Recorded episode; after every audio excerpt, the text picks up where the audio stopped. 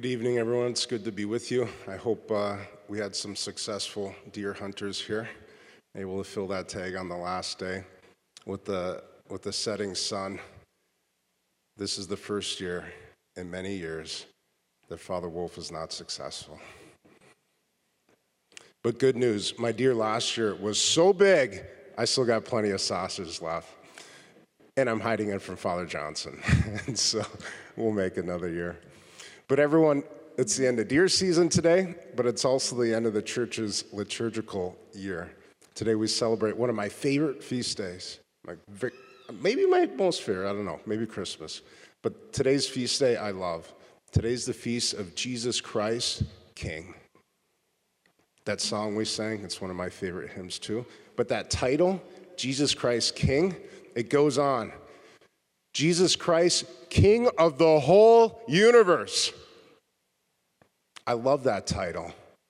The authority of Jesus. It affects everything. He's king of the whole universe, and nothing is outside of his scope.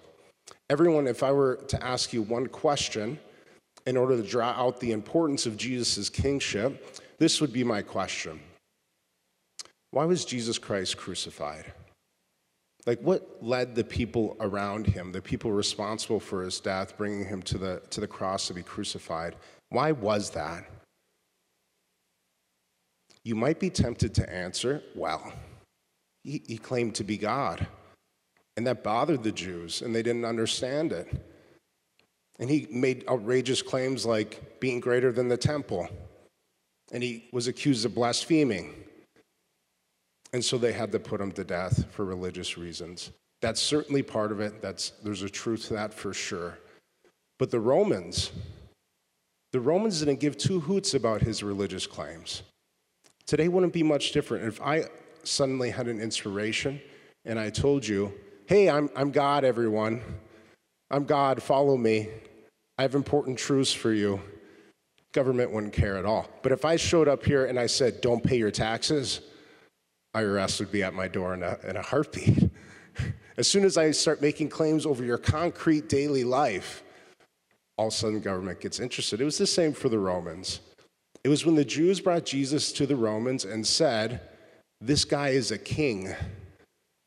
That's when their ears perked up. When they said, Here is a Caesar who claims to be Caesar, then they're like, Okay, what's going on here? It was Jesus' kingship in large part that brought Jesus to the cross. Not that, everyone. Not that. Jesus claimed to have some kind of earthly kingdom that he wanted to set up, like Alexander the Great. He insisted again and again and again My kingdom is not of this world. This is a heavenly kingdom. But he also didn't want us to understand that as some pious, naive, meaning nothing claim. His heavenly kingship had an effect now. And it moved people around him now. And it made a claim on them now. And so there was no indifference around it. There were those who followed him and were attracted to his authority and to his kingship, and there were those that were threatened by it. Everyone the, the scriptures, the gospels, they give us a great image for understanding Jesus' kingship that I want to share with you. And that's the good thief. You remember that Jesus, when he's on the cross, he's surrounded by two others one the bad thief, one the good thief. And you'll remember that Jesus, as he's on the cross, he's mocked. Even leading up to the cross, you remember that the soldiers garbed him in purple cloth and with a crown. Why purple cloth and with a crown? So that they could mock his kingship. Pur- purple cloth was for royalty. And so the soldiers wanted to dress him up as a king and then mock him and then belittle him and then undermine him. Jesus, as he's on the cross, it says, the scriptures say that the rulers, quote unquote, the rulers, the local rulers, the controllers in the area, they came to Jesus and said, You saved others, save yourself. And then it says, if you really are the king of the Jews, if you really are a king, then save yourself and save us. Get down from your cross.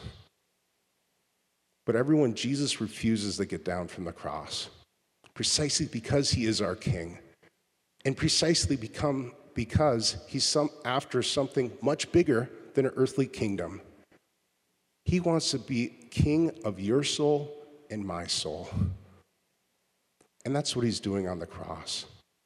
He's becoming king of your soul and my soul. The good thief recognized that. Remember the good thief? Remember when he turns to Jesus, what does he say? Lord, remember me when you come into your kingdom. Faith inspires the good thief to turn to Jesus and recognize him as a king. And not some petty earthly king, not some petty American president, not some petty Roman emperor, not even a, a petty Greek emperor like Alexander the Great. The king of my soul, the one delivering me from sin.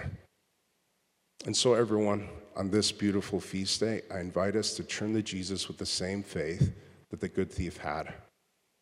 To turn to him and say, I want you to be king of my soul. I want you to deliver me from my sin. And I want to enter into eternal life into your kingdom.